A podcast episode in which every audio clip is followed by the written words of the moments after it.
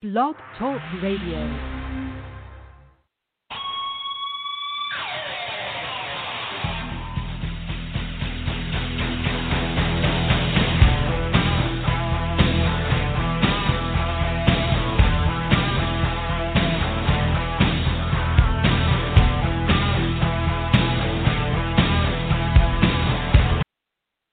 Welcome to Gridiron Blitz, episode 328. And we are going to have a great show today, two hours jam packed. We have two amazing guests, including the Born to Play film director, uh, Viri Lieberman, coming in to talk about everything that happened with the documentary, the excitement, get some feedback in terms of how impactful it was, especially on ESPN. And then later, in about an hour or so, we're going to be talking to Angellica Grayson uh, on her career move to the college flag NAIA scene from obviously her uh, cool career that she's had in the WNFC, WFA, and on, and on Team USA. So we'll be talking to those two individuals. And then later, in about an hour and a half, we should have Mackenzzie Brooks in here. We're going to be talking everything NFL, what's happened this week uh, with the July 4th stuff, uh, DeSean Jackson, Colin Kaepernick, uh, the national anthem that might be played uh, in 2021 and then all the other things that happen with the uh, NFL news, and including women's news and notes. So we're going to kick off Fourth of July weekend. I hope everybody had a great time celebrating our independence. And uh, I know a lot of people were doing a lot of activities, social distancing as well. I know a lot of my friends were doing the same thing, but we were just keeping ourselves, you know, apart, uh, wearing our mask, uh, everything that obviously is COVID-related guidelines. And we're having a good time. We had a great opportunity. We had fireworks as well in certain aspects of the streets, and a lot of the little kids were excited to see the fireworks and everything else. So I hope you guys had a great uh, weekend. I enjoyed the Fourth of July weekend, Independence weekend, and um, just you know grubbed on stuff like that. Um, so we are going to be uh, focusing today on a lot of changes in the women's sport, but ultimately we're going to talk to Viri about you know the impactfulness of Born to Play and how that really affected on prime time of all places. We've always had documentaries and women's tackle football, but we've never had the impact that this had. And I think because of COVID 19, a perfect opportunity for people to realize that this sport does exist, that it's been around for a long, long time, and that the impact it has, not just on the on field play, but on the relationships with coaches and everybody that devotes time to really um, get the women and girls to a higher level of athleticism to play the sport, and then ultimately it teaches you life lessons as well. So the sport encompasses a lot of things, but for women, a lot of opportunities as well because it's been kind of those one of the sports in the mainstream aspects of sport that doesn't get the support even on a con, uh, collegiate level. So there's a lot of things that are happening to try to you know break that barrier down and really focus on that. I think college flag football, as we're going to be talking to Angellica Grayson, is really a, a stepping stone to get to uh, fans to realize that girls are really good at flag football, especially in Florida, some parts of Texas, and certain states. It's very relevant, and unfortunately, it's overshadowed because it is not something that's you know mainstream. So we're going to hope that at this point, this documentary here brings attention not just to the tackle side, but ultimately it should bring attention to just the sport in general. And we are anticipating a bigger audience and maybe a draw, especially for 2021. It's a good thing for the WFA uh, to bring light to the branding. It's a good thing for the WNFC because it's also a situation where former players in those leagues are now branching out to collegiate level status, and it gives uh, average fans um, kind of a knowledge of the fact that this sport does exist. It's been around for a long time, and there are talented women that play this sport, no different than you know on a collegiate NCAA level or an NFL style level. So the you know the future is bright is really what I'm saying. Future the future is female, as Troy Vincent has mentioned various times uh, in terms of his you know output for the support of the sport. And flag uh, with Russell Wilson behind it NFL flag has literally transformed itself to something more of a, a project. Where before it was kind of just a thing that the NFL did. Now it's really um, a project that is really taking hold. And if it infiltrates at this point the college level, then we have opportunities for uh, those players at that collegiate level to maybe jump in into the tackle side and grow the tackle side as a feeder system. So there's a great um, you know anticipation that this will happen, and we hope that it will happen. Given the WFLA promise of pay the players to play, and um, obviously the existence of the WFA for 10 years, the WNFC in year two, I think in North the North America swing, there's a lot of positivity going forward for 2021, allowing uh, women and girls um, to you know look at the future and go, this is going to be a great time for me to just go to another level. Normally in college sports, you have certain sports that you can go to another level, like basketball, for example. You have collegiate, you know, basketball. Then you jump into the WNBA as an example, and you have an opportunity there to go pro or overseas. Um, we've never had that opportunity in football, especially in women's football. And so it's going to be neat to see that and to find out, you know, how that's going to evolve at this point. Um, if you haven't gone to the hub, I, I encourage you to go to the hub. It's the best source, the best network, everything at the hub. We keep an eye on the sport. We keep an eye on everything that's going on in the women's game in terms of a general scope. And we bring you some of the articles from our network, the best network on the planet. You know, shout out to everybody and every continent that participates with us, that gives us insights and news and notes and articles and links and everything else, videos. Um, you know, they do an amazing job. We've been doing this for over 10 years. We are the best source on the planet, and we commit that to fully to uh, spotlight the best play women's American football. And we are very proud of that. So uh, if you guys haven't heard the breaking news before we came on to the air right now, uh, most of COVID has shut down everything in football, including obviously just regular football. But um, uh, in some sports, in some states, there's an opportunity. Like in Texas, the IWFA has been playing there. Uh, they're going to play their eight-week season. Hopefully, uh, they will not be shut down at this point, given the new mandate that just came out. I think in uh, about a, like a couple days ago. So I have a chance to talk to uh, Terrence Haywood, and if you missed the interview with Terrence Haywood, it's on episode 327, so you can go back and replay it. And we talked about everything IWFA in Texas. So it's going to be interesting to see if the season even you know continues at this point in that state level. But overseas, in Sweden and in Finland, uh, the both organizations, the SAFF and the SAJL, have agreed on both sides, the men's side and the ladies' side, in terms of a tackle and flag uh, situation. Uh, with the COVID state that there is in Sweden and Finland, uh, the government has allowed that both organizations have agreed to play an international ma- match in the fall of 2020, and that would include, of course, the women's matches, uh, both flag and tackle, to take place around November 7th. This is all still, um, it's going to be one or the other. It will happen or not happen, and it's all going to be based on how COVID state is within that month. So there's still an opportunity that could not happen.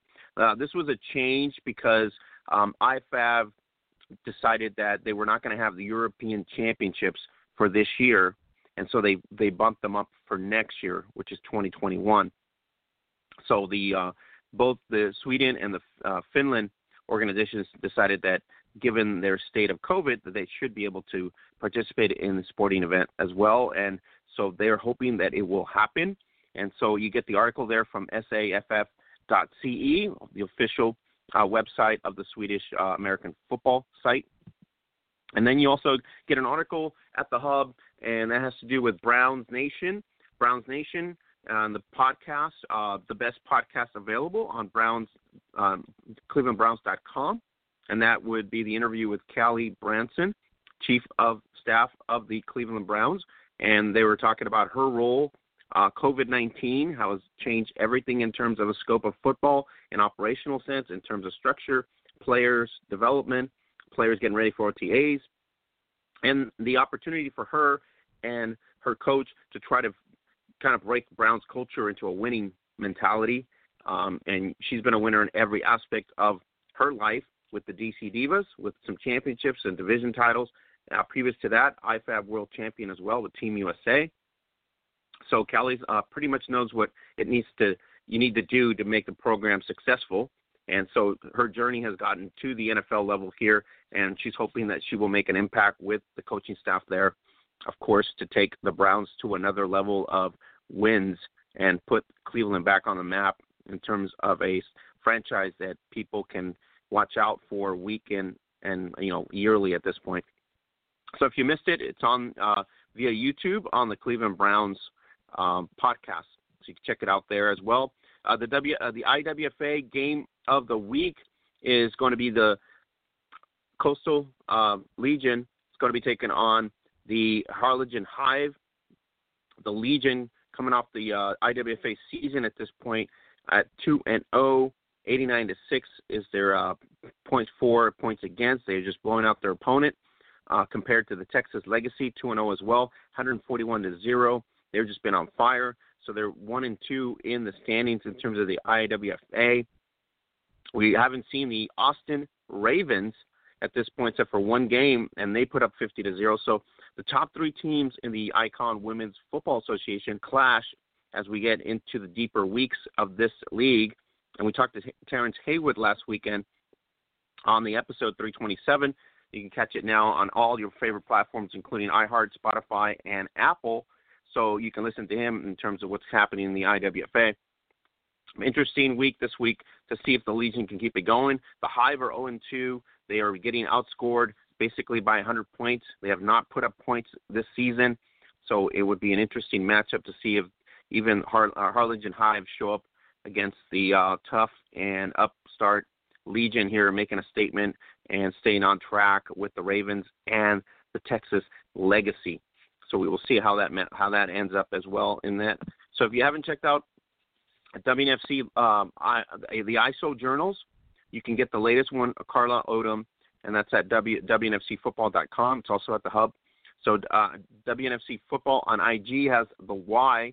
If you haven't missed any episodes of the Y, they're on replay with the various players and various athletes in the league. Take advantage of all the interviews there at at the WNFC Football and also at the WNFC uh, on IG at this point. So if you haven't gone to the hub, you got to go to the hub. It's the place to be. It is probably the best network on the planet, which it is. And you guys go there daily, make comments, um, share our posts, um, do all that stuff that allows us to um, be more impactful on social media to bring attention to uh, the sport, to make the average, uh, you know, feed noticeable. At the same time, average person that doesn't know that women's tackle football exists. And so if you do your part with us and branch it out, people are going to notice exactly. So we're almost at 23,000 strong, 23,000 strong on all platforms. So we're making really, really good progress.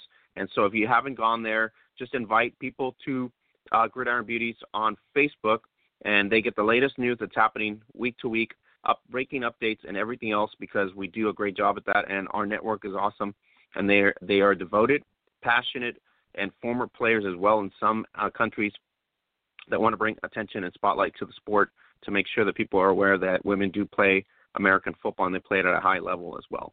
All right. So uh, if you haven't uh, had an opportunity to catch uh, Sami Grisafe's new album, it's going to break on I believe July 12th. This coming uh, this coming week, obviously, it's going to break on July 12th. It's pre-saved and you can get it on Spotify. So if you guys got Spotify, I'm pretty sure everybody probably has some some format of music platform. But if you go to Spotify directly, you can get Sami Grisafe's pre-save "The Arrival," and that's going to uh, basically go on July 12, uh, July 12th, 2020 on Spotify. Otherwise, you can visit uh, distrokid.com, D-I-S-T-R-O-K-I-D.com, and you can also get that uh, information there and check it out. It's pretty cool. Sami Grisafe, all time pioneer, real time all world quarterback. She played in the I, uh, IFAF World Championships for Team USA and then also a champion in the WFA and just a, a legendary uh, individual in terms of the sport. And so check it out. The Arrival, pre saved July 12, 2020 on Spotify. And like I said, you can visit distrokid.com and get uh, pre-saved there as well. All right. The other big news was Santia Deck of the WFLA announces that she is launching a shoe brand by herself, first female athlete that we know of, uh, prlog.org, first female athlete that we know of that has started her own shoe brand, shoe company. So pretty pretty cool looking shoes. Uh, you can go to uh, Santia Deck. Uh, you can get the uh, link there. You can go to her IG as well as Track Baby 001, I believe it is, and you can check her out there as well. Um, you can go to WFLA Football on IG, and so you can check her out there as well on the platforms there. But launches her first shoe brand. Pretty interesting uh, method to do that. So uh, hats off to her, and hats off to the excitement that's going to be happening in the WFLA for 2021. All right, we're going to be going into the huddle, uh, sponsored by Zazzle.com. If you haven't got a Zazzle shop, check it out. It, Zazzle's been our sponsor for almost eight years. They're the ones that keeps us on the air. And if you haven't gone there, please go to the hub. Check out everything that we have there. Yes, I am a girl. I play football shirts, not a boys. Game shirts as well. Um, and so there's many more favorites out there. So check it out. and go there. You can save up to 25% on your uh, purchase, including if you get Zazzle Black for $9.99, and that's free shipping in the U.S. So let's go into the huddle, and we're going to be talking to the very talented film director and uh, of Born to Play, and that would be Viri, Viri Lieberman, and I think she's on the air right now. Viri, are you on? I'm here. Viri, uh, thank you for making the time. I really appreciate it. Well, thanks for having me on. I wanted to bring you on because it's such a big excitement for our sport. Uh, you know, we've been covering the sport for a long time, over 10 years, and we never get this somewhat this type of attention, especially on a national scale like ESPN and in prime time of all things.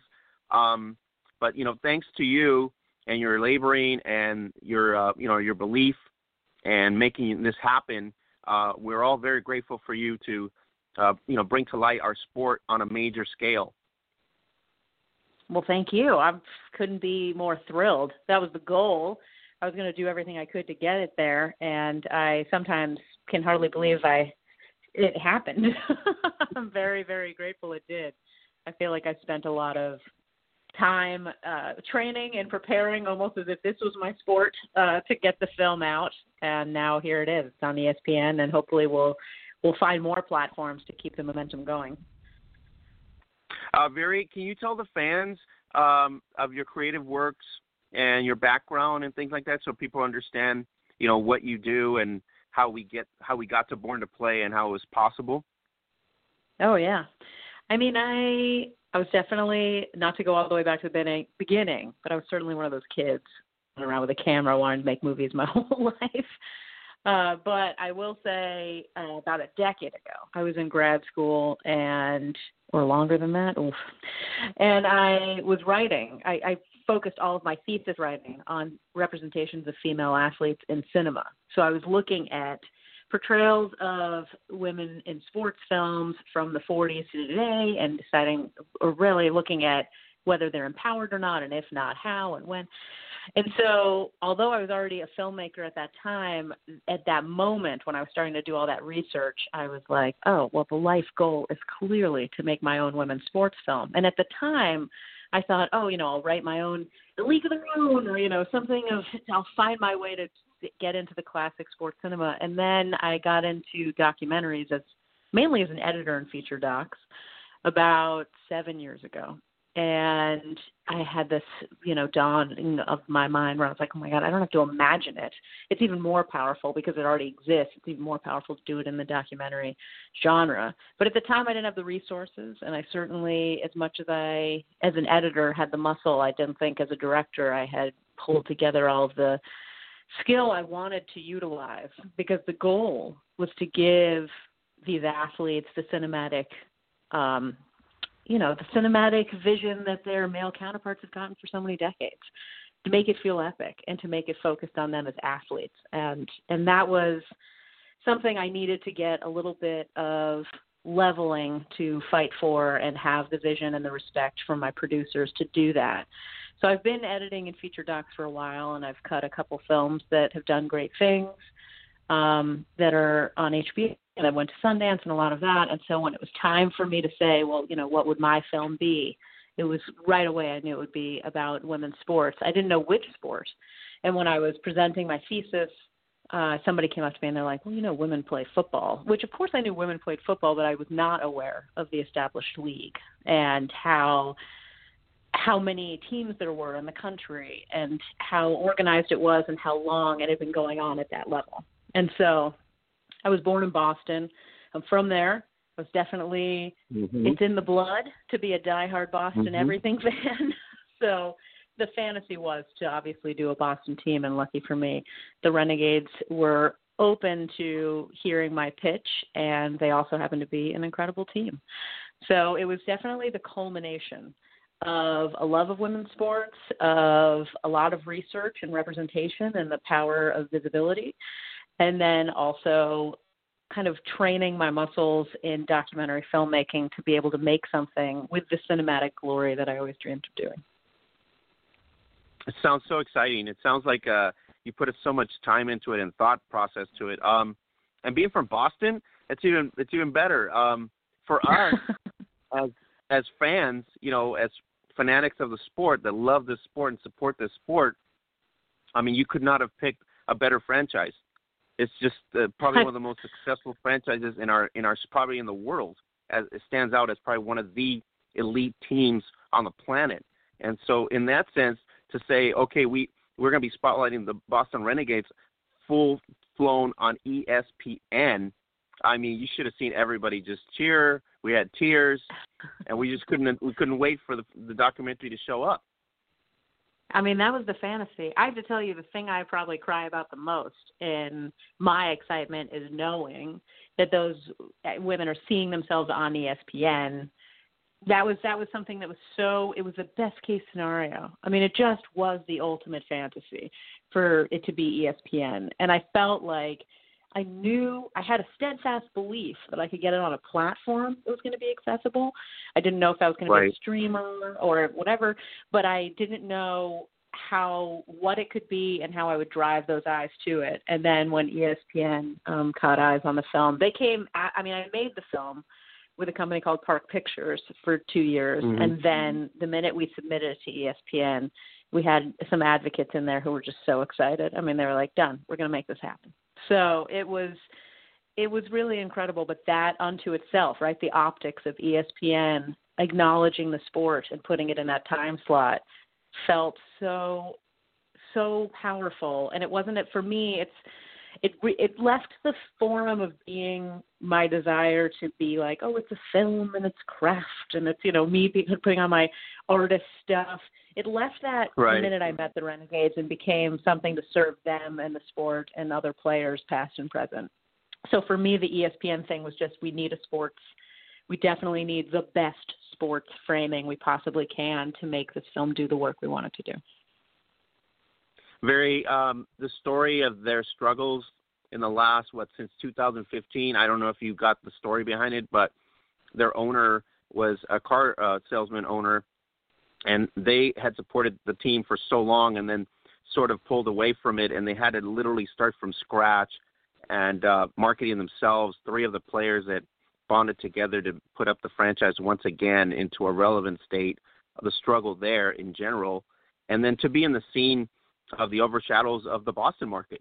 You know how hard it is in Boston. I mean, all the teams there have been so successful, and and to make a mark on a sport that isn't getting much notice. I mean, this this is this was huge, basically. Oh yeah, I mean I think the women, you know, they're the city of champions and they are champions.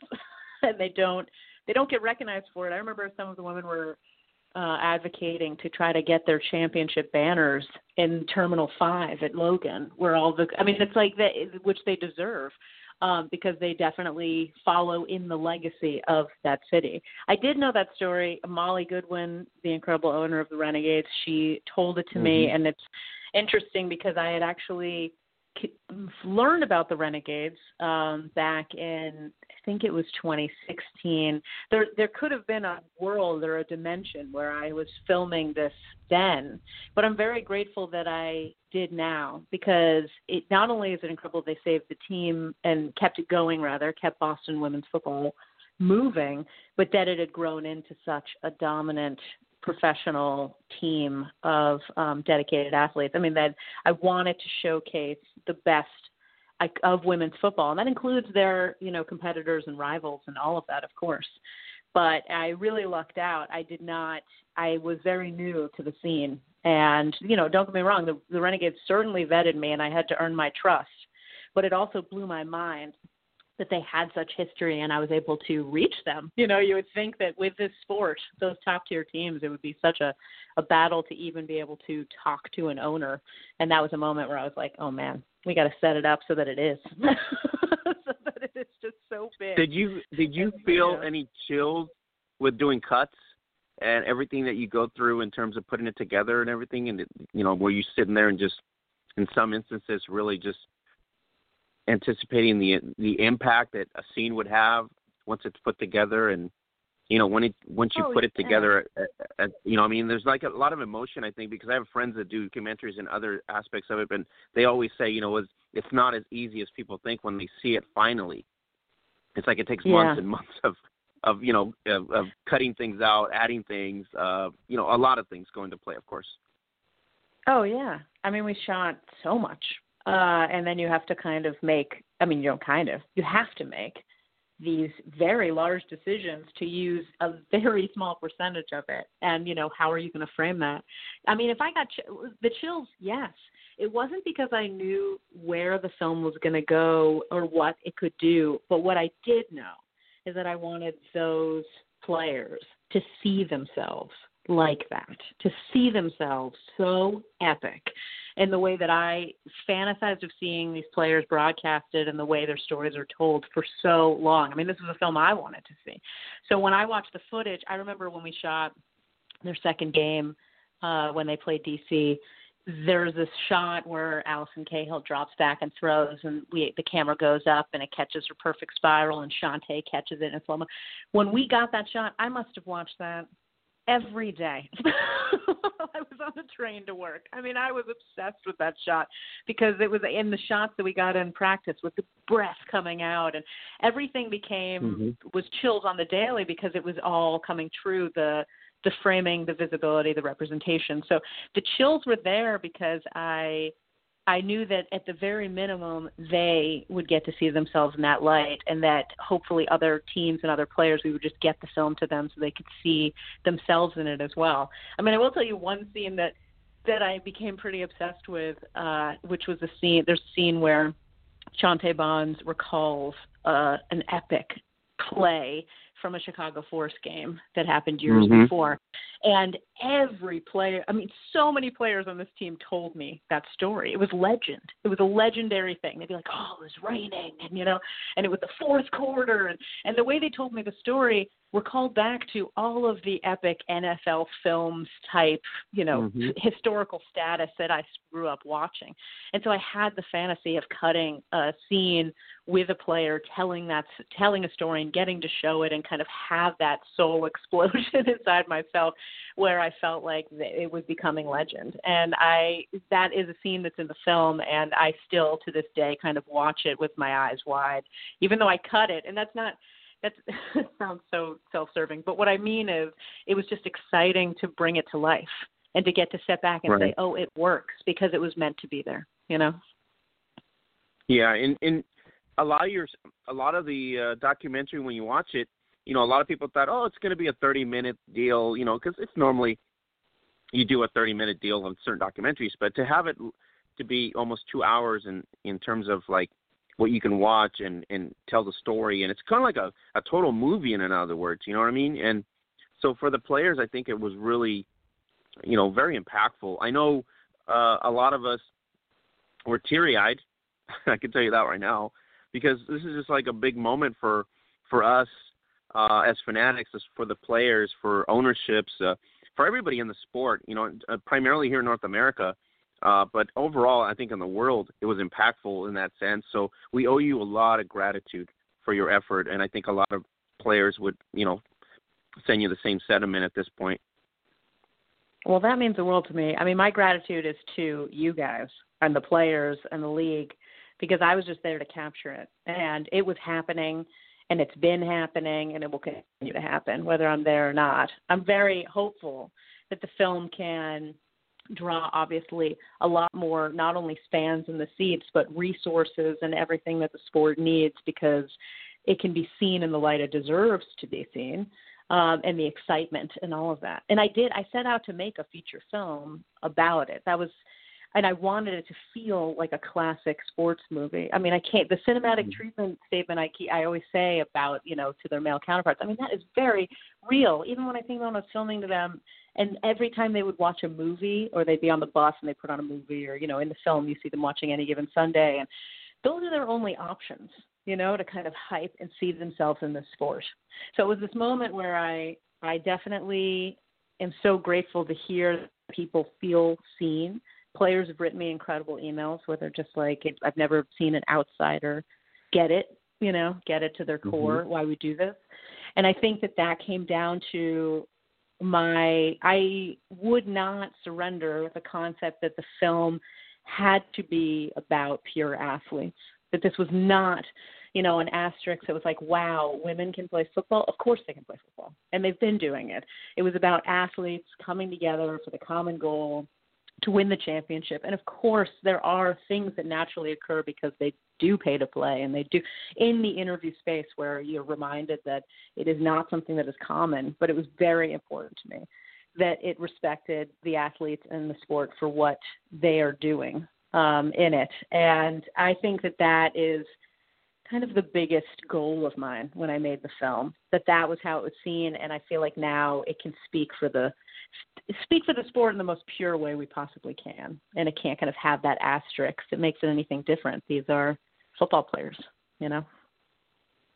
Yeah, very. What was the? Um, can you just tell us some, the moment when you went back to the Boston group and said, "Hey, it, this is it. It's done. Let me show you what I did." Was that oh. was it something emotional? I mean, we did. Yeah. Oh well, I'm a very emotional person. I'll be honest. Uh, in general, yeah. I think so. We we rented out this little theater in Salem, and we just had the team mm-hmm. come to watch it. And hopefully, we'll do that again in a year when the world settles and they can bring their friends and family. But it was just the team and I, I mean, my stomach was in knots. I couldn't wait though for them to see it. I mean, they had seen a, I had shown a couple of, a little bit of game footage, so I think they knew that it was going to look pretty cool, but in the sense for them and something new from what they're used to in their coverage. But when I showed the film, I mean, I thought that they were, you know, they'd be hooting and hollering and cheering. They were silent. I mean, I could hear some sniffles here and there. Mm-hmm. And afterwards, players were like, "Man, we thought we were going to be so loud and ruckusy, but we didn't want to miss anything." they were like kind of awestruck, and that meant the world to me. But when I got up on stage after the film and Molly handed me the mic, I definitely, the minute I started saying the sentence, you know, it was an honor and a privilege to spend a season with you guys. I was, I was a mess. I mean, I think it really hit me there because that was the goal. I mean, it was at first it was to, of course, the ultimate goal was to do great work for the sport, but I, sure. the initial one was like, oh my God, will they be proud of? Like, I want to show them a film that they can stand by, and so that was an incredible moment where I felt like they had kind of given their their blessing to it and that if and even beyond you know that they were very moved by it and felt that it was true and that was a big that was it that was a big moment for me when you had to break down uh, some of the you know players, was that was that hard as well to break it down and who you're going to kind of focus on, or a handful of the players? I mean, was that something that you kind of sat down and kind of brainstormed about? You know, Allison's a a legend, in other words, and a pioneer in in terms of the sport, in terms of durability, longevity, and champion. So, I mean, that was just like a no-brainer to to see her right there and to spotlight her, which was I think she deserved everything. Um, she's worked so hard for so long, and uh, she's you know she's at that level of Peyton Manning and Tom Brady, and mm-hmm. I mean if you put the equivalents in terms of our sport, uh, we we see her in that light. In other words, and so I mean to to have her there, and then Chanté Bonds, I mean she's been an amazing athlete for so long as well, and to see her there, you know, it's the same concept for us to just kind of see an, an amazing running back that you normally see in the NFL. So, how was the you know who are we going to make the in the film around? Was that like a roundtable type situation, or did you do it by yourself?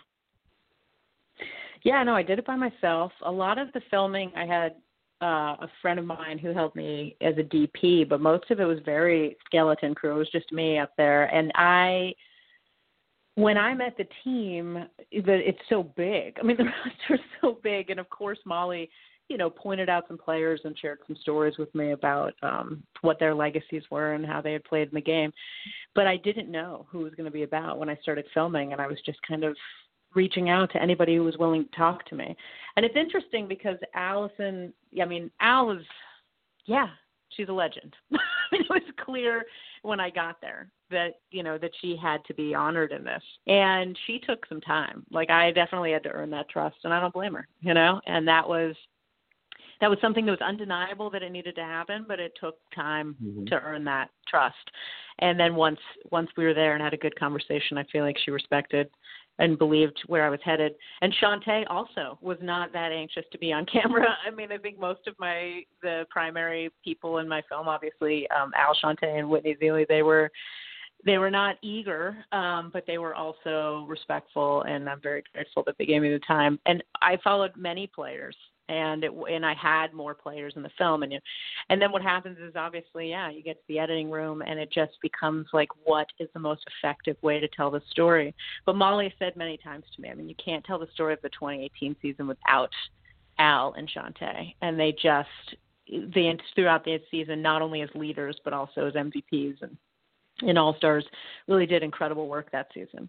But JC, you know, there's some other there's some players in there that I I just adore and find so inspiring. And I tried to find a way to create a choir of voices so you could meet ha- all of these different players and, and what functions they serve and all the and the amazing skill level that was there.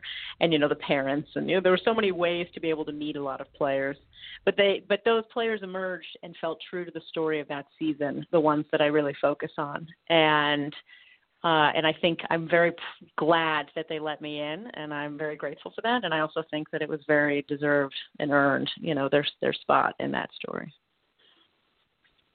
Very. Uh, what is the the process to get it on ESPN? Was it a conversation with someone you know?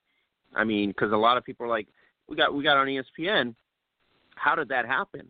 Because you know, Laura, we've been we've been banging on doors for so long to try to get onto major platforms and and it's always been kind of a silent, you know what I mean, or turned away, yeah. or whatever. But to have that moment, uh, you know, I will be, I will, I, it shocked me.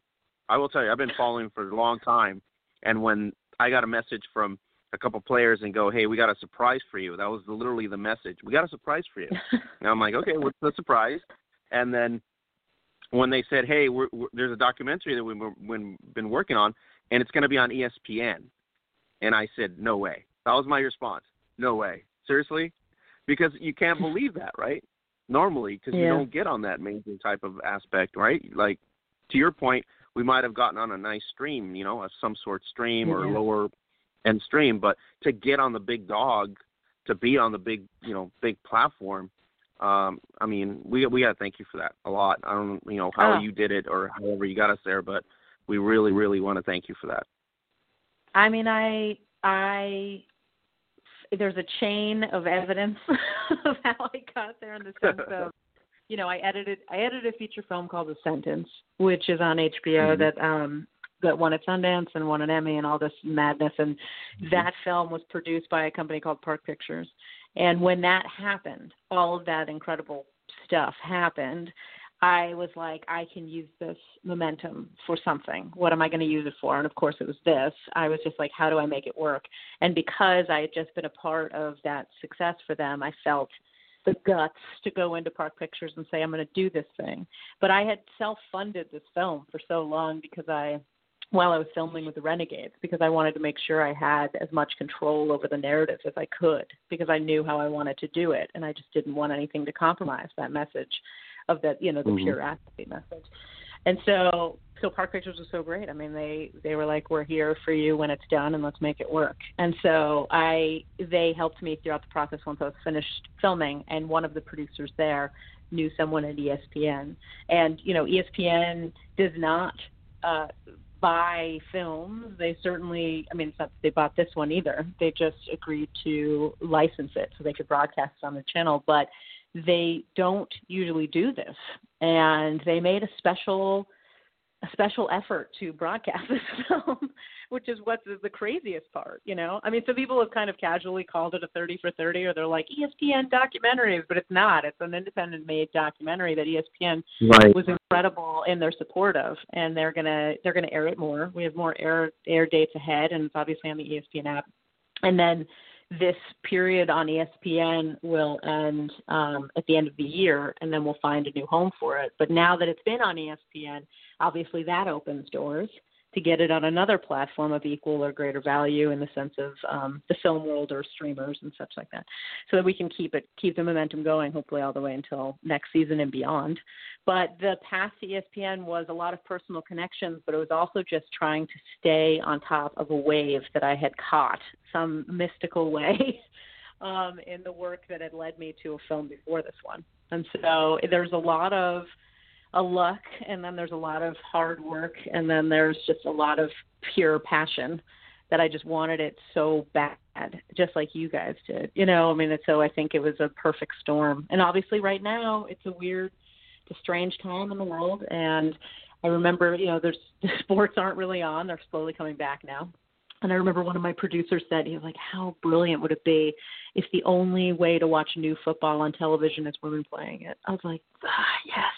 So I think it's, you know, if the timing couldn't have been more perfect to also amplify the voice and get the most eyes on it. And I think ESPN you know, opened the door because of that opportunity, but also have been incredible allies and continue to push the film, which is which is mind blowing. I mean, I could have never. I, I wanted it so bad, and I would tell the team, I'm like, this is going to do something big, I swear, you, because I was just going to fight tooth and nail as hard as I could. But here right. we are. Uh, and so it was, yeah, it was a lot of personal connections and and um, of that sort, but I can't force them to take it. You know, I think that the efforts and the amazing athleticism and the sport itself, and I think that spoke for itself. And they knew that it needed to be there and it deserved it. Well, I can tell you right now, um, you're going to go down in the history books of our sport for contributing to this amazing uh, classic. Um, I think a lot of people, you know, would give you a lot of hugs and kisses if we could, obviously because of, of COVID. sure. But ultimately, I mean, I think this is the league of our own type of film that this sport really deserved. Um, we're making inroads in every aspect of the sport. I think a lot of the visibility was there. Uh, to me, it was just we've always had documentaries in the past in in since since I've researched the sport, you know, and but it's never been about a successful franchise.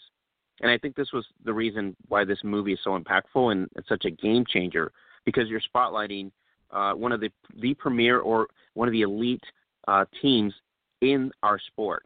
You know, not just on the uh, North American scale, but you know, in a world scale, and everybody looks up to them and admires them. You know, uh, they have durability year year in year out. They're either in the playoff mode or in the they're in the championship final, and so you know firsthand how difficult that is to just maintain that level of excellence. You know, on a NFL scale, right? But these women don't yeah. get paid. And so yeah. to have that that success, right, in a short-term window and to really you know go from a transition like they did, which is, you know, no more going to be a team and all of a sudden they rebuild itself. Uh, um, I mean, when you when you look back at perspective, in other words, um, this Born to Play documentary really just defines what Boston football is all about, but also defines about the character of the ownership that's currently there and the the talented athletes that have played on this organization year in year out. Oh, that's beautifully said. I feel like that's it. I the, the goal was to honor them, and so to hear that uh, that you who've who've been in this world a lot longer than I have uh, see that in this film. That's that was that's critical and vital and uh, more than I could have ever dreamed. I was doing best I could, but I now when I look at it, I'm like, man, yeah, I think it, I think it's a like I said, a perfect storm of when it hit and how. But I also, I think it is a successful franchise, but I also think it's the way the way the story is told. I think that's really important um, in the in the visual right? Obviously, the way it was shot, but also mm-hmm. in the way that it really focuses on what the facts of what they're doing, how skilled they are, and how much it takes. And I hope that that applies, and I know it applies to every team and every player in this entire league and beyond around the world. And so I definitely, although it is about the Boston Renegades, I also hope that it is relatable and people feel that it speaks for their experience playing the sport. Uh, very. Uh, can you tell us uh, maybe a perspective on when you said to Molly or, or Mia or Aaron and say, "This is done," and look at it. This is what I've done. How how was their reaction? Can you tell us about that?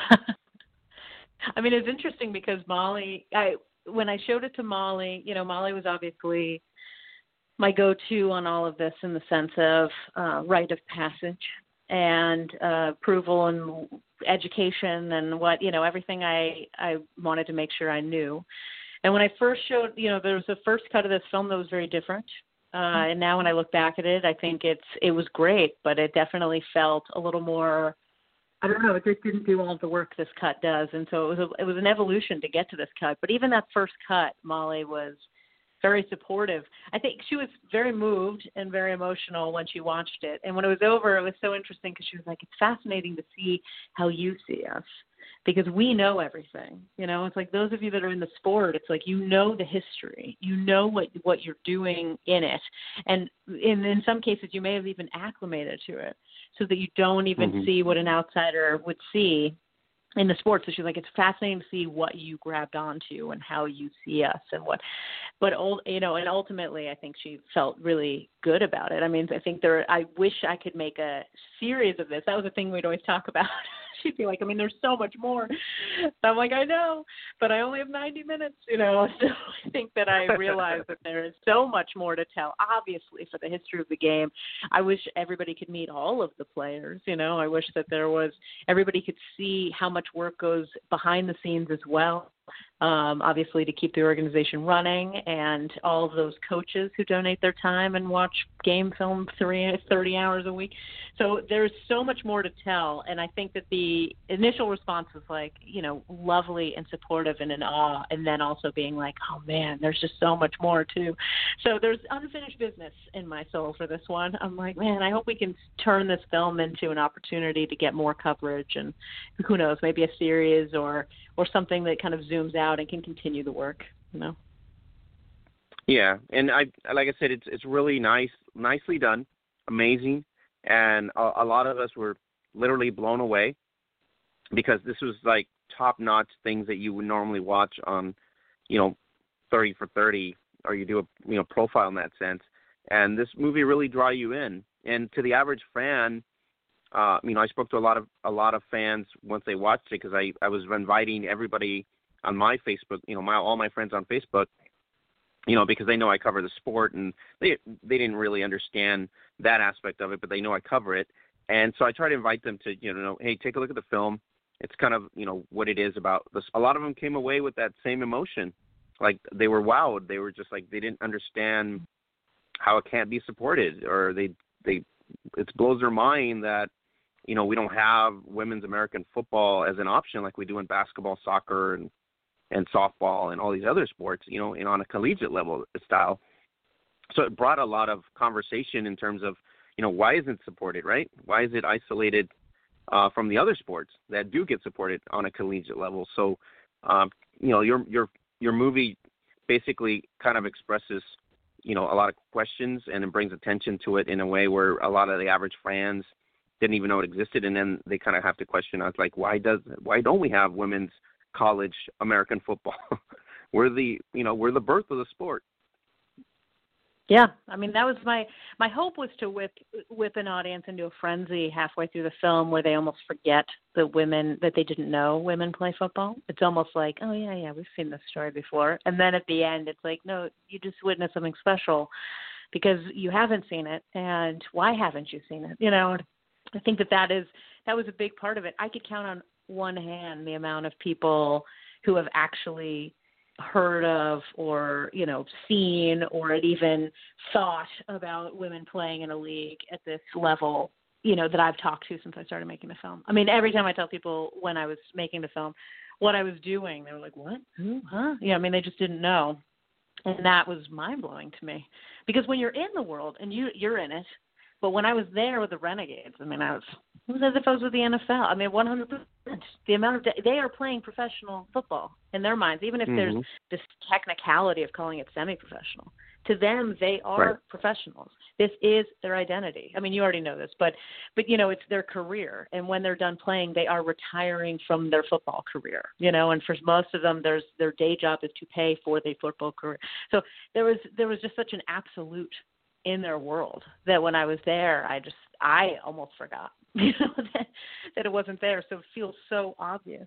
And things I talk about to people all the time is, you know, that there is a you've already mentioned it that lack of a path where girl, young girls can play, you know, in Pop Warner or in Pee Wee, and then there's this kind of blackout black hole where they there's no option, kind of middle school, high school, and into college. And of course, when they're 18, they can then play in the WFA, but but you know there's that changes the atmosphere of access and resources and broadcasting and building of fans and building of skill you know and all of that stuff in the sense of expediting to a spectator level. And so it's like but it's here. It's happening. It's irrelevant of that. I mean that's the thing that i always kind of tell people. I'm like completely unapologetic in this action. I mean, they didn't ask for permission and they're not going to wait. Nobody waited in this league for a sponsor to say, "All right, yeah, you should do this." You know, or like waited for the ratings to be high enough to be able to try. Right. They just made it happen. And so it's I don't know if in your experience because you've been covering the sport and in in this world for so long, I'm sure there's a a part of you that has somehow leveled in the sense of like this is it's exciting and you you know what's happening in the sport, but there is this side of it where oh, I just totally lost my train of thought. There's this side of it where you're kind well, of sitting there Going, you know what, Very, we tend to we tend to be in a bubble because we're Yes. supportive of that bubble, and then all of a Yes. sudden we forget that there's so many other things that have to happen for you know on a business sense. I always look at it in a business sense, and when you take that microscope away of just oh, your little bubble, then you the average fan really br- brings your attention again by saying, "Hey, why isn't it on a college equal level like the men?" Yes.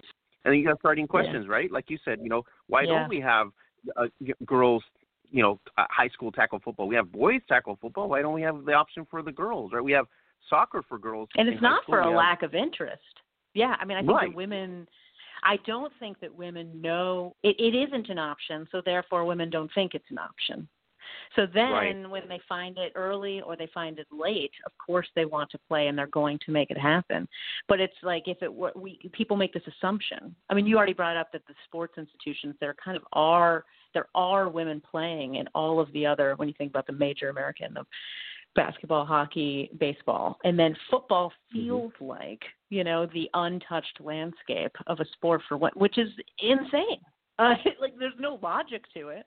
I mean, one thing that I loved so much that I heard over and over again from uh, from the players was that it wasn't about playing with men or women's football versus men's football. They just want their own. They just want to play football too, you know. And the game is just as exciting. There's nothing. Allison Cahill That's was why I'm talking to me. saying that it blows everybody's Yeah. mind when you go, uh, "Do you have basketball for men and boys?" Yes. Do you have you know Yeah. soccer for men and boys? Yes. Right? And Yeah. you go down the checklist, and then you go football.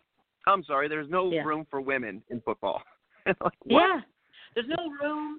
There wouldn't be enough that would want to play. You know, there's not it's just not for women, you know, which of course gets into very clear sexist talk where you're like, oh god.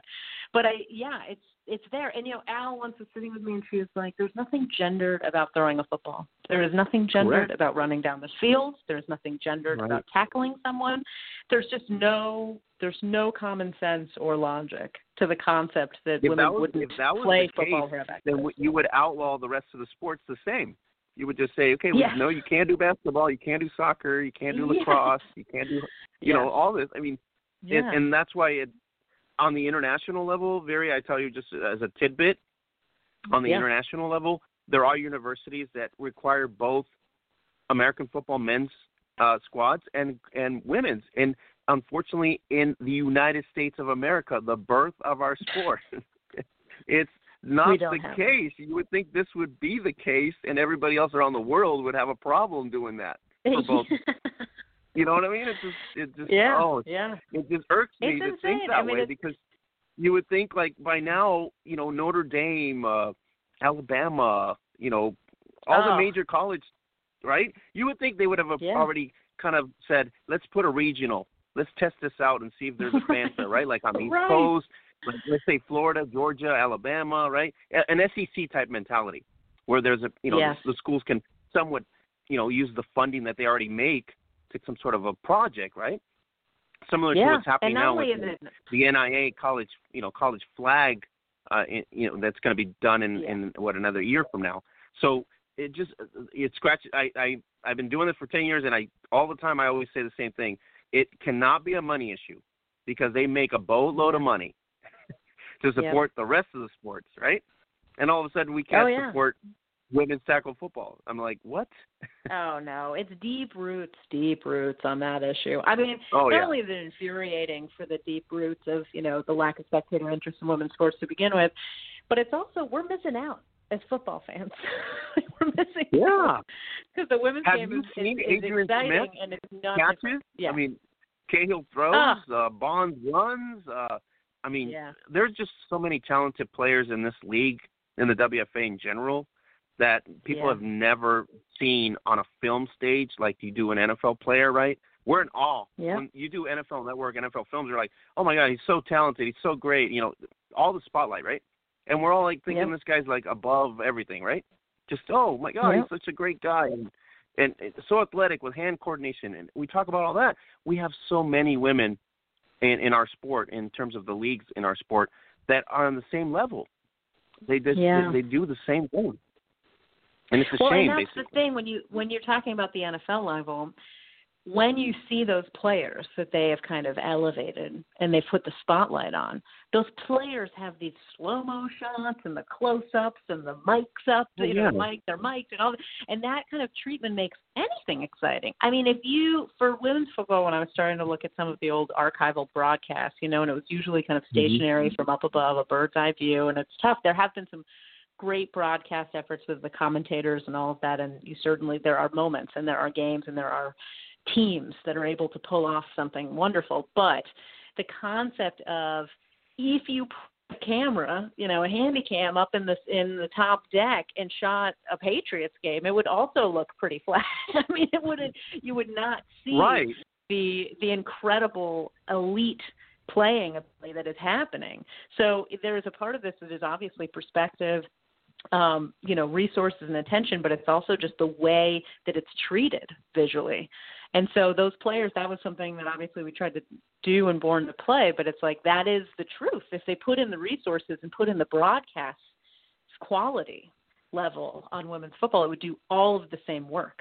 Um, and all of these legends of the game that you know, and people like Allison Cahill, and we would feel that, we would see it, and it would be validated, you know, because that's kind of what the me that is the job of the media, and that is what they do to spin and focus our, you know, our energy and Mhm. our excitement and the stardom and all of that. They're picking those players, and those players earn it, but that same awareness and gold star view could definitely be applied to these athletes and it would change it. It would change everything. And everybody would just get excited and they get to watch the game for how good it is. You know? Yeah, I agree. Uh, very, I really appreciate making the time. I know you're busy and doing everything uh, outside of you know what you do in terms of the filmmaking. I know it's tough to get some time, and I really, really appreciate you coming on. Uh, everybody in the women's tackle world uh, appreciates everything that we've talked about today, and we are very grateful for your efforts. We really appreciate you uh, spotlighting our sport, the Boston Renegades, as uh, excellence that they that they've put on the field and uh, ultimately, you know what, you brought tears to our eyes, you brought joy to our eyes, and uh, all we are just so grateful. Well, thank you. And thank you for doing what you do. I mean, every time I get to talk to someone who's from within the world who's dedicated their life to it, I just honor you as well. I mean, thank you for doing what you've done. I am now in. I'm a fan. I can't wait to watch and cheer every team, and obviously, especially the Renegades. And I can't wait to keep listening to your show. so, thank, Thank you you very, very, much for having really me Really appreciate that, and I I hope uh, you continued success. I know you've done some great work with other films, and this one's obviously in our hearts because of the sport. But we will continue to root you on with, in your career as well, so you can elevate your status as a, a an amazing filmmaker that you are. Well, I appreciate that. I've said to many people that I think I, I know I'll go on to make more films, and I'm sure I'll love them. But this really feels like my life's work. I mean, this this film I think will always be the one for me. So I couldn't I couldn't be more grateful for hearing that. Thank you. Uh, have a great uh, you know night. I hope uh, you stay safe, COVID safe, and everything yeah, that's happening well. in the world. Stay safe and, and your travels. And I really really appreciate you coming on. And uh, like I said, the the women's football uh, just appreciate you so much, and I really thank you for coming on. All right. Thank you so much. Appreciate it. Have a great night. All right. You too. All right, guys. That was uh, Viri Lieberman. We had an amazing conversation, uh, almost an hour. And um, I can tell you right now, watching her film, um, just uh, an amazing film. Uh, like I said before, I got emotional. Uh, and why, you know, you have to get emotional. It was just so well done, um, just on many levels. Tears, uh, joy, tears of just, you know, the amount of struggles that our sport goes through in terms of funding, in terms of sponsorships, in terms of you know the sacrifices that the players make for themselves, uh, their families, uh, just a, a lot of things. But this documentary, this thing uh, that that Viri has created, um, it's it's the League of Our Own. It is the it is the staple film that we will refer a lot of fans that have never encountered tackle football to go watch this film and put it in perspective. I mean, this is this film was so well done that you are, you know, you, it, it brings tears, like I said, to just the joy of it that was done so well. But the fact that it was done in a way that was cinematically impactful, just, um, just amazing, just amazing. So, uh, Viri Lieberman, uh, just an amazing uh, person and ultimately film director as well. And we wish her continued success. And I'm following her now, and anything she does, I'm going to be watching as well because I know she's going to do great work in anything she puts into it. And she's just a great, great individual. And ultimately, Boston is greater for this. And I think the renegade, the Renegades have now been shown on a international world scale, and they should. They deserve it. Uh, everything they've done since 2015, you know. So shout out to Molly, Aaron, and Mia for putting, uh, you know, Boston where it should be at the top level of women's tackle football and one of the elite franchises in the world. Uh, so shout out to them as well. All right, so we're going to go into this moment, this great joy, and then the anticipation as we're talking about here with the feeder system and breaking out and bringing attention more to the sport and creating some sort of uh, you know excitement into 2020 and 2021. And how else can we do that? But let's bring in um, the talented and champion, IFAF world champion, WNFC champion, and the talented Angellica Grayson into the house as she goes into the NAIA college flag uh, inaugural season type mentality. And hopefully, this will become a normal thing that we have to talk about. But Angellica, welcome to uh, the podcast. Thank you so much. Thank you very much. I much appreciate it. Much appreciated. Mm-hmm. So, Angellica, we just talked to the uh, talented Viri Lieberman, the director of the Born to Play documentary, which was an amazing documentary, um, and spotlighted obviously one of the best teams in our sport. And so we can't be more than excited of what the future holds. And what did you think when you got, you know, the notice that says, "Hey, we're the NAIA is going to start college flag women's football? I thought it was absolutely amazing. Um, I even thought about to myself, and I was just like, man, if they had that when I was going through college, I sure would have played it, and I would have, I probably wouldn't have played volleyball or basketball. I would have just stuck to just straight um, flag football had it been available. And so they had this opportunity for uh, another group of young ladies to come in and be trailblazers and to set the tone and set the standard and let people know this is not intramural. This is straight competitive seven on seven flag. This is this is where it's going to be. This is where it's going to grow. And even uh, them getting the knowledge of this flag and, and creating a pipeline into the tackle football world as well. So it's going to be amazing. Angellica, we got Liz Sowers announced that she was going to go into it then all of a sudden we get the notice you're going to go into it. So the opportunity mm-hmm. just came about, right? And why not? I mean, I think you've done everything in your career on an international scale plus on a you know national scale in terms of you know accolades. Now this is Mm-hmm. another opportunity to kind of put a mark on yourself, but also ultimately put a mark on a lot of uh, a lot of talented players that have played in the WFA, WFL, in the previous leagues that can make a mark on the college scene and contribute to spotlighting all these talented women that are going to be in college. Yes, it's um just the the creation of it. I think is absolutely amazing. Um, they had the backing of the NFL and something called the RCX Reigning Champs Experience. Um, the NFL is giving each school that's participating um, fifteen thousand dollars, and with the RCX Reigning Champs Experience, they're also um, giving their support with everything that's going on. And there's not very many schools that's participating. And be honest, I believe me and Liz, I haven't heard of any others, but if they are out there, I haven't heard about it yet, but I'd love to meet them. That Liz and I are the only head female coaches that are leading this flag football scene at the collegiate level right now. And yeah, that's um, the a only lot of ones that I know yeah. of. It's, I think the only the Mhm. two of you are the only ones that I am aware of so far. But if there's anybody else, I mean, you can always Mhm. comment and, and send us some information. But um, Angellica, what do you feel like you're going into a college? Um, is it something new to you, or is it something where it's kind of being somewhat natural for you to kind of to make a program from the ground up and things like that?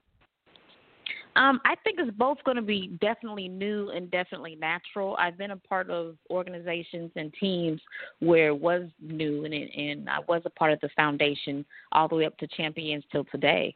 Um, and following the steps of Odessa Jenkins and the the staff, and this with the WNFC Women's National Football Conference, following those steps and seeing how things um, get started and having a foundation, I see the the good, the bad, and the ugly, and I can see you know what would work well with what I'm trying to build here at the University of St. Mary. And um, coming from an educational background, I'm coming from a middle school level, so I still have that uh, so educational foundation of how to help get things started. So there's a lot of things that I want to bring into it that have probably have actually has not been done yet. I want to bring a mentoring program. I plan on working with uh, Kiki Blackman. She's the head coach of Kansas City Glory, and just making a mentoring program for our ladies to um, feed into just a, a different type of system that they've never been fed into before. Um, as I currently talk to the recruits, and I'm at this point, I'm talking to recruits almost every day, whether we're talking on the phone, FaceTiming, or text messaging. Um, they're all aware of having. They're excited about having to just having um, older people who are playing tackle football who have played. Even some of them have also played flag football. That's in the tackle football world. That they're going to be mentoring them. They're excited about that. Angellica, how excited are you about the competition? I mean, a lot of Florida schools, good programs in Florida, and then you have yourselves in what Kansas, right? There's a couple of schools in Kansas, and then there's uh, Yes. a couple in what in Missouri, and then there's I believe one in Mississippi. The other one is in uh, Louisiana, and then one out there out west, which is in I think Riverside. So uh, I know Florida's going to be tough because they have basically a breeding ground for a very long time in terms of the high school level. Yes, they do. They actually have four schools that are participating there, and Kansas has four as well. Um, and then the rest of the schools are kind of spread out. There's one in Nebraska, one in Louisiana. Um, I believe there might be one in Tennessee. They're just all spread out. But um, Kansas and Florida are the only two states that have four flag football colleges that are participating. And like you said, um, Florida being a, a breeding ground for flag, I definitely agree, hands down. Um, a lot of those ladies don't even know yet that there is flag football at the collegiate level, and so when I reach out to some of them and reaching out to different organizations and having Zoom meetings with people, they are uh, so ecstatic about it. The parents are shocked. I talked to some parents today, and they were telling me, you know, I, is this is this real? Is this true? Can you really get a scholarship for flag football? And so I'm happy to explain to them, yes, you can, and you can um, get a scholarship and get some of your schooling paid for just to play flag football. And that's um, an awesome addition along with our traditional sports that you hear us play. Uh, most females play volleyball, basketball, track, um, wrestling, or even um, softball, all the all the other traditional sports. But adding flag football is a whole different beast. It's a whole different dynamic, and it and it gives um, the schools other ways of people to get an education and play sports. Angellica, how excited are you to be a pioneer in this realm? I mean, you've done your part in women's tackle. You've been a part of women's tackle for a very long time. You've been on a lot of successful teams. Um, this is another level for you in a, in a way. I mean, we we see you for the superstar that you are and what the contributions you brought up to the sport. And when you put Liz yourself up here, I mean, we're, we're so proud of you guys that you guys are taking this n- next step. And you know, what what do you see? In other words, the sport. You know, let's just say in St. Mary's in general, is you think mm-hmm. the college is just, just going to kind of accept it no different than on their major other sports on, on the campus? Oh, most definitely. Just to um, add to it, um, Lance Henson and my supervisor Rod Miller, um, both of them have been very, very welcoming, and the other um, football staff as well. They put me in the press box right there with all of them. So I'm just, I'm not even going to say one of the guys. I'm going to say I'm one of the coaches rather than one of the guys. Right and I have an awesome corner spot where windows to my left of me, windows in front of me where I can see the field. Uh, awesome lighting that comes into the office, and just to have that in itself lets me know that the school and the people value me and they value who I am and they value what I'm bringing to the program um, all the people that I have met have been nothing but friendly and nothing but welcoming to me. Give it, I, I'm getting emails of you know congratulations, thank you, we're excited about your program, we can't wait to see where it's going, and so uh, you one may think oh this is pressure, but I don't feel like it's pressure. I just feel like it's just um, uh, just another way just to help football to grow and just giving that extra opportunity for them to get an education and to play. And I think honestly that's the best part. The best thing that I can give to the game is to pay it forward. Angellica, you become a recruiter all instantly. How is that?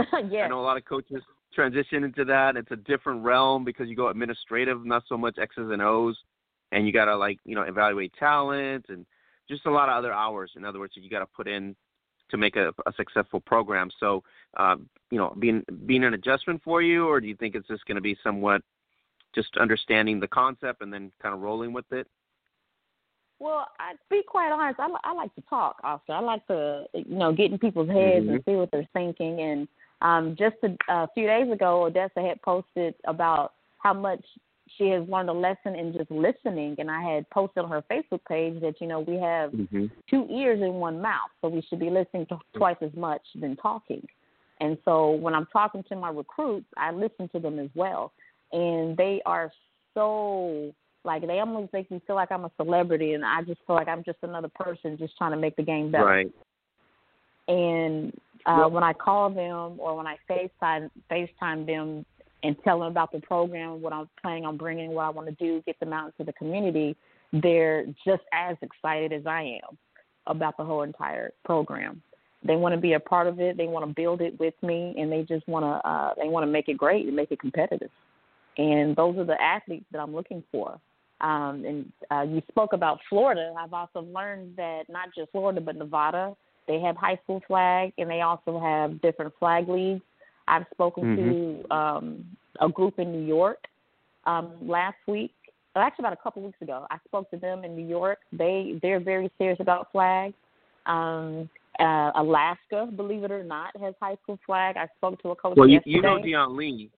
Dion Lee's yes, been on that I, trend to try to get that you know to get the high school mentality up to that level and be, be a regular in certain states. So yes, I've I've I've built a bridge with him, and he actually sent me a couple yep. of players already that I'm that I'm talking to um, as we speak. And so you know, talking to the parents is just like you know when I'm um, when I was a middle school coach, I talk to parents all the time. So I'm just talking to parents at a different level that I'm being my true authentic self. So it really doesn't change for me from middle school or to the college level. I'm just being me when I'm having conversations with my parents. And I think that's the best way you can recruit is just being your true authentic self. Uh, Angellica, you're gonna be motherly, stern. What's gonna be the style? If they're gonna, oh, somebody's gonna come play for you. I'm gonna be, I'm gonna be all, or Odessa all the Jenkins, like I'm I'm going to be all of the above. All the coaches that I've had in my past, uh, good or indifferent, um, I'm I've learned from all of them, and I'm and I'm taking a piece and just creating my own in regards to my my athletes.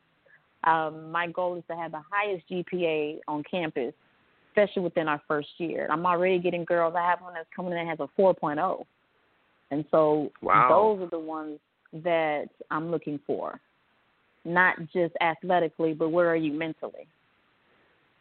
And so and that's um, just hard building that. you don't even get that yeah, in, oh, yeah. in you know in men's college football. A lot of times oh no. you get an athletic player, you know it, athletic player, but they're not a, academically, you know, at that higher level. And I think Mm-hmm. girls and women in general do strive to get to that academic level. So I, it, you know, Oh, when you can get an opportunity to do both, you get to do both. That's achievement, true achievement. But I've been told by a lot of a lot of players. You know, you get to that level where you graduate, you get your degree, and you're able to excel at a high level as an athlete in whatever collegiate sports. Uh, just just a bonus, right? Oh, absolutely, absolutely. That's that's definitely the bonus. Um, there's just I just want to bring a, a different dynamic um, to the campus and and just have our girls work alongside the the football players as well, and just let's help each other. And um, with talking to Liz, and we communicate quite often as well, and um, and with talking to her, she actually sent me an athlete because she doesn't have a nursing program, but my school does, and she sent me an athlete. And this young lady is leaving um, a D1 school. She's leaving Arizona State University to come play flag football Wow. at the University of St. Mary. That right there is a sacrifice. It is dedication. Oh yeah. Um, and she's, I mean, she's and actually a what tackle better- football player. Wow. What better person to come see than you? Because she's gonna she's gonna be amazing. You know what I mean? That that's just a, a Yes, good I- pickup, as they say. It's a great pickup. she's she's she's definitely going to be uh, an asset, an amazing player. Um, I've seen some of her tackle footage, and she had let me know that um, she's never played flag, but she's played tackle, and I've seen some things her running some routes or whatnot, and I like what I see, and I know she can transition over to flag, and then when she's done, transition back over to tackle. Um, Angellica, what do you see the sport growing? This is going to be kind of like a project, right? This whole one year concept. We got 15 schools. It's really a project, right? And then we build up to a true national championship of acceptance. That's my understanding at this point. So we're we're treating this as a, as a serious test uh, drive, in other words, and then hopefully we get to to it to be a staple, right? Yeah, I would I would agree. It, I would definitely say, you know, for any business, you know, the first five years is re- what you're really going to see it in. So Mhm. I, I truly hope that they continue on with it. But um, I, I don't see any reason why they would stop it. If they did stop it, it would be because of COVID, the pandemic at the moment. But other than that, um, once they see people feeding into it, so many inquiries. I get so many inquiries a day of just people filling out information of wanting and having interest to play. Um, for example, I have one girl that's a cheerleader, and when she found out there was flag, she she barely wants to cheer now because Right. now she wants to play flag. So we believe in dual athletes, so she'll more than likely be able to be a cheerleader and be a flag football player as well. So there's a lot of young ladies who, the moment they hear there's football, they want to be a part of it. Um, there's some girls that email me that say, um, I've always wanted to play football. I just never had that opportunity. So who, who am I to deny their opportunity when I've been denied to play once upon a time in my life? So to be able to give them that that door or open it up for them, I'm I'm happy to do that. Angellica, so you're you're uh, stating here that there's no lack of interest. In other words, there's very oh, no. interested individuals. Yes, they they are very highly interested, very highly. Um, a lot of them, their main concerns, a lot of a lot of them are, can't even believe you can get a scholarship now. They're still they're they're Right. asking questions like, so I can get a scholarship? You sure can. You sure can. And so what we can do is we can stack scholarship on top of scholarship, and um, that can get you into the school, and we can we go from there. Have you played the flag game to a level where uh, it's you think it's more exciting than tackle? Because a lot of people say tackle is exciting, but it's slow. where flag is very enlightening and, and you know a lot of a lot of uh, tournaments, right? And flag on the international scale as well. Uh, a lot of you know tournaments in terms of local and and national mm-hmm. in terms of intramural stuff. So you think this is going to just like start the ember?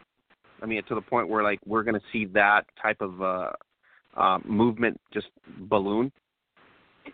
It's it's going to be a it's well football is already one of the fastest growing sports amongst amongst women, and to add flag mm-hmm. to it is even even bigger. It's growing just as fast as tackle football, and it is a faster game with playing seven on seven. Even when you're playing five, playing fives, I right. played that, and that is a con- that's a constant movement. it's a it's a go go go, and um, I can see. I think the word's exhausting. Feel like, yes, especially when you're playing back to back to back. Oh yeah. Um, bef- before I played tackle, I started playing flag. I played non-contact flag um, while I was living in Atlanta, and believe it or not, I also played contact flag. Um, that's when I got my first feel of blocking somebody from the blind side.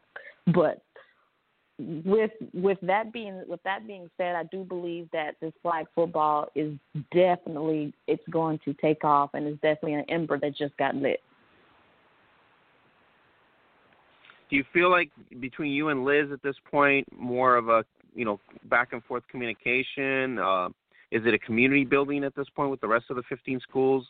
In other words, are you guys having like coaches meetings and and things that to work this out to where it becomes somewhat relevant, uh, you know, in the in the, in the schools themselves, but ultimately on a national scale at this point. And I think really with Russell uh, Wilson really being involved with the NFL flag aspect of it really has been more Mm-hmm. beneficial than in other years because I think for me the NFL in the past really treated NFL flag as more of a I would say an entertainment type of option where we support the game and things like that. But now I think when Russell taken over here, I, I think he's really serious about you know putting the sport maybe as a pro sport, which we do have pro flag on the um, on the on the map scale, but it's not as Mhm. big right now. But collegiately, it just makes more sense to have that feeder system. Oh yes, because you can go straight from the collegiate level to the pro level and play flag. Like there's a spot for you to go to. You won't you won't be just going from high school and then you go to college and do something else, and then all of a sudden, oh well, let me go play professional flag. You're actually continuing on going all the way through. It makes sense to have a um, a funnel or some type of tunnel. Did you get excited for just the opportunity, or how did the opportunity get you know come about? How was how were you recruited? In other words. Well, I honestly, I, I kind of created this door. Um, Okay. When I first heard about it, um, Odessa had had let the whole team know, hey y'all, there's to be flag football for girls, da da da. And I read that to I literally to myself, I remember saying, oh wow, that's cool. Now they're to have flag football where they can go to college and you know get paid and have a great time. And then probably about a couple of weeks later, one of my student athletes at the middle school level, level um, coach Coach Wooten, he had hit me up and inboxed me. She's like, "Hey, coach, I know somebody that's uh, looking for a grad assistant um, at uh, at Kansas Wesleyan." And I said, "Oh, okay. You know, let me give him a call." Well, on, at that point, he had actually just hired somebody for that position. So, but we still had a conversation. The other coach and I did, and so we talked Mhm. for a little bit, and he was very, uh, very interested and very interested in in what I had to offer. And he was just telling me, you know, I, I really hope you get somewhere. You get somewhere. I really want to help you. So when I found out that that school had a football team, so I began to research. And so when I researched the schools, I basically just shot my shot, and I was like, well, let me let me see what happens. And so I contacted the athletic directors. Um, the Mhm. athletic directors got got back with me, and um, we had an interview. We talked. You know, I know you and I talked about uh, being my true authentic self. That's exactly what I was being, and um, they loved me. I loved them, and everything fell in place. And I've been here since July first. How was the move? It, the, Was it successful? Oh, the move! Oh my gosh, the move was successful, but it can it was, it was also stressful. I know um, that packing and moving is always not fun. oh, I literally signed my contract, told my current apartment, "Hey, I'm going to be moving." Uh, packed my stuff, found an apartment here, uh, and literally uprooted my whole entire life from from what I know from Texas and and I'm in Leavenworth, Kansas. Completely different from uh, what I'm accustomed to in Texas, though. But um, it's a Sure. small town. Um, Wayne Simien actually was born and raised here. I just met him the other day, and I thought that was cool. And um, with uh, with him, we were talking about flag football, and he he even has some interest in it as well. And so um, I know he has two girls, I believe, two or three girls. And so I'm, I'm planning on hosting a flag football football um, camp here soon. Once you know we see how things are going with the pandemic, and um, having an exhibition exhibition game for the Kansas City Glory as well on our campus is definitely going to bring a lot of insight and a lot of light, and is going to be a, a great pool to pull other athletes to come play flag football. So, uh, Angellica, are we done with WNFC and Texas Elite? Are we done? And just- we're full full coach college. We're good. We're driving 100% that way, and just supporting the brand and supporting the the WNFC in other ways. Well, it's funny how you ask that. I heard Um, laughter. I actually, I actually get to pick my brand. We're gonna go with Adidas. Why? Because the WNFC has gone with Adidas, and they have sponsored us, and they have uh, been really good to us with um, doing what they do with Adidas. So, um, if the Lord says the same, I will be on that field, number 52, playing outside linebacker for the Texas Elite Spartans. Seriously, you're still going to be going knocking heads out there? Oh yeah, I don't see why not. I got about another year or two left in me.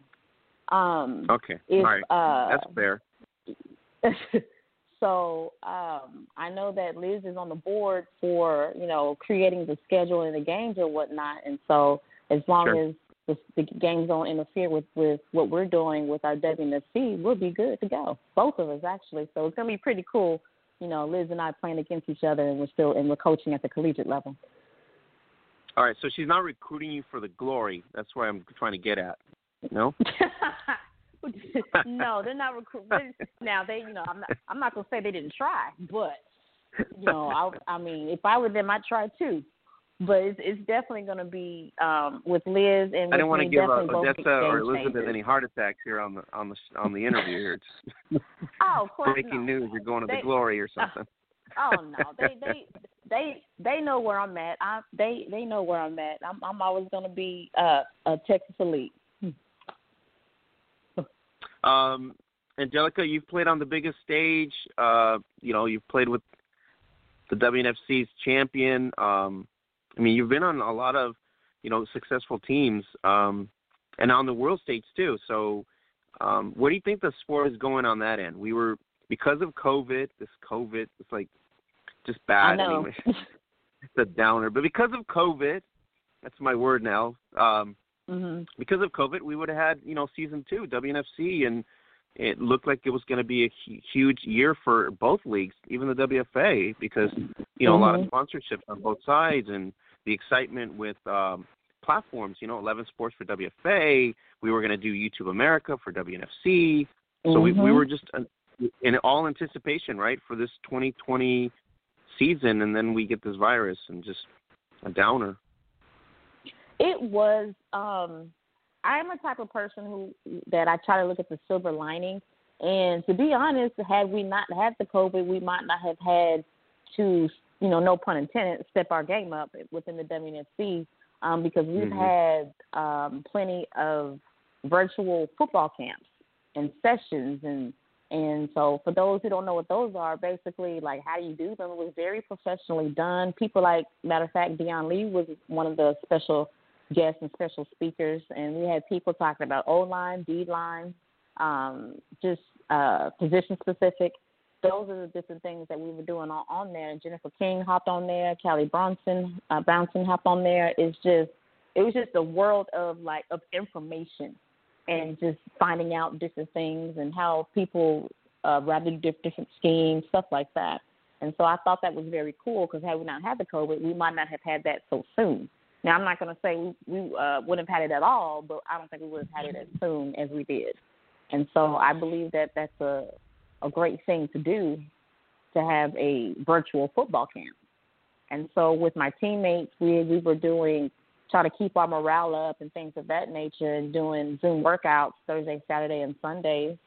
So just making sure we're not only just keeping our bodies strong, but also keeping our minds strong as well. And so just doing all of those things and finding yourself in this pandemic has definitely done some good for me personally. And I hope that it's done good for others, but I understand that not everybody has, like, everybody is going through something at the moment, but just trying to find a silver lining and changing the things that you can change is what's going to make you a better person. Yeah, and I think that you know the fact that we had no airlines, uh, bus issues, just the logistics part of everything was just mm-hmm. normally you have all that and you still have other intangibles. And given the fact that we were going to have uh, a lot of hurdles, as Odessa said, you know, just to try to you know make a schedule nationwide and and take into account mm-hmm. every state and cities and counties and you know guidelines and requirements and it was just it was just so uh, not attainable in other words right you're just going to be wasting time and people's money and and given everything that's going on right now you know a lot of people really just need to keep their money and try to be wise with what they're doing and stuff um given the mm-hmm. fact that some people are either out of a job or something happens with their income and it just becomes more of a mm-hmm. burden so um but you know I, i'm i'm excited i'm in, anticipating 2021 to be a breakout year um just for the women tackle side and then this right here excites me even more because of the fact that this is really a true feeder system.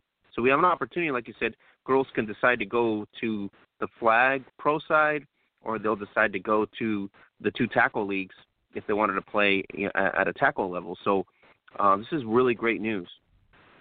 Yes, and even if they don't even want to play, just for them having the knowledge, they might, you know, major in sport management or something, and may may be able to sure. work with a team and and just to work on the op- operations side of it, and then push more females into the um, NFL football forum of just working with the NFL and doing something different outside of coaching or being a player as well. Angellica, does it blow your mind that internationally this thing, this sport, you know, we follow it on a little bubble, which is North America, but does it blow your mind that there's just so much interest on the beyond the borders? I mean, I follow I, it beyond the borders, and it just blows my mind that you know you got people in Morocco, Guam, uh, out in you know out in Europe, uh, out in Australia, but for the most part, like almost every continent at some point or another um, is wanting to start a tackle side of things because most mm-hmm. countries already have a flag interest in some format or another internationally it I wouldn't necessarily say it blows my mind. I'm gonna say that it's always been here. We just needed the opportunity to, to do it. And once the opportunity came, I feel like we just grabbed it, we took the baton and we ran with it. Um, I believe the flag football and the tackle football world is, is, is like music, it's universal. We don't have to speak the same language, but we can understand each other on the field. So that's how I view flag football and tackle football together. It's just music to my ears. Yeah, I, I'm not shocked anymore. I mean, I used to be shocked, but now that you know I've put together so much of a network that you know people feed me information from everywhere. Um, and social media obviously makes it more easy than it was back you know 10, 12 years ago, right? When you had like group boards mm-hmm. and and other things. Now it's a little bit more easy because people direct message you or do things in different platforms and things like that. So you get the word out a lot faster. Um, but it doesn't mm-hmm. it doesn't surprise me anymore because the high interest uh, and level of interest of women wanting to play, you know, the tackle side is growing and it's growing in, in leaps and bounds right now. And we're just talking the North American swing. I mean, I had a conversation earlier today with someone saying uh, we got to get a way to a way to put some funding together to make just a North American championship, you know, between Mexico, Canada, and the U.S.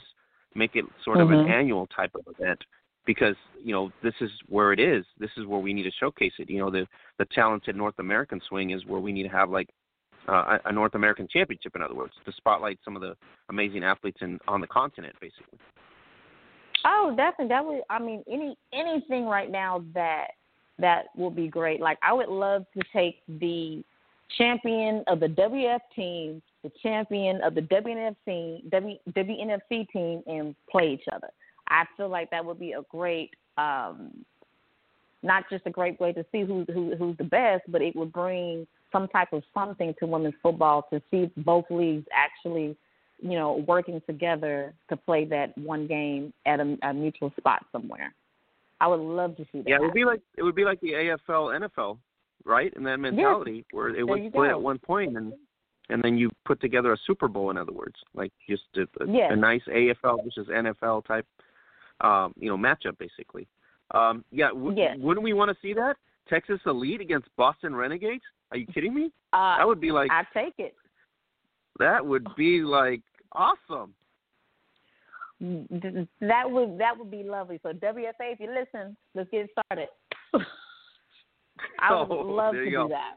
You're calling it out. All right. Uh, Wen, uh, Wen uh, Flat O'Donomy. There you go. Calling you out. Angellica Grayson. calling you out. Lisa King. Here we go. Angellica Grayson calling you out. It's all it's, it's all, all right. in fun and it's all in competitiveness and it's all in love and it's all for the sure. love of football. All right. Um, Angellica, I I really appreciate you making the time. I know you're busy, busy, especially now with doing the thing with the flag and. and so the, is are we starting on the fall, right? Is, is my understanding we're going to start in the fall? We're going to be a spring sport. We won't be starting until spring 2021. Okay. So we're going to have just like uh test games or just like, you know, preseason type mentality at this point or just going to be just getting honed it's for that be, 2021 it's, launch? It's, well, uh, it's it's still going to be competitive for 2021. I know Liz and I had talked about having a couple of scrimmages just to get you know the loose mm-hmm. ends out before we actually play our first um, our first true game. So that's the beauty of mm-hmm. having someone else that we both come from the same pool of women's football, sure. and we're not going against against each other. We're working together. So if I have a girl who has a has a major that she wants to come to my school, but I might not have her major, I'm sending her over to Liz, and vice versa. So we are definitely sure. in this together, but we just so happen to be coaching for different schools. Yeah. Well, I wish you luck, and I wish you success, both, because it's nine times out of ten, you need both to kind of come together. And I know you're going to put in all the work and the hard work because we know what you're made of. And so we really appreciate you, uh, you know, taking uh, the time out to come and kind of chat with us about the NAIA women's flag scene that's going to come in 2021, and then um, you know, you heard it here first. Uh, not lacing them up yet. I mean, not hanging them up. In other words, not lacing them up, hanging them up. so Grayson's got maybe another two years here, and we're going to see her on the field a, a couple more years. But uh, we're very proud of you, and congratulations on this uh, new endeavor that you're going to have, and then new opportunity as well. And we're looking forward to seeing you out there uh, on, you know, and how you're doing with the uh, St. Mary's uh, Club. Well, thank you so much. And if you guys know anybody who wants to participate in flag football, send them to University of St. Mary. All right, and uh, get, give, send me your link uh, and any of the email things, and then if I have anybody that you know chimes us on on our direct messages, we can just quickly just copy and paste it and send it out to you and get you some more leads, as they say, and get you some more people that you could be interested in. But uh, Angellica, really, really appreciate it. Hopefully, you're settling in in uh, Leavenworth, Kansas, and obviously it's not Dallas, of all places, uh, right? Uh, we're, Yeah. used to, we're used to the big chains and the metros, and it's a different world when you move to a smaller area. That's all I'm saying. I, I Oh, moved from San Jose, California, to Monterey. I like the weather Oh, wow. in Monterey, but but there's no like you know it's nothing compared to San Jose. In other words, you know like options and venues and activities and entertainment, and, you know all Yes. that stuff that you, you normally just get to choose from. Sometimes you scale down and you're like, okay, there's nothing else going on here except for sea, you know, sea sea whales, uh, seeing whales at the ocean. Mm, all right, yes, I'm going to the yes. well, thank you very much, Oscar. I, appreciate you having me on here. It's an honor, and um, thank you for the, the the best wishes as well. yeah, stay safe, okay, and uh, look forward to another conversation as soon as we start launching. I look forward to having Liz and yourself on again as we get into 2021, and uh, really going to be following this NAIA uh, Women's Flag College uh, season, and we're going to be posting up on it as well. So we're going to be basically uh, like a microscope. We're going to be on uh, keeping tabs on you and Liz. Oh, of course. Thank you so much. Much appreciated. Have a great night, okay? Stay safe. All right, you too. Have a good night. Bye.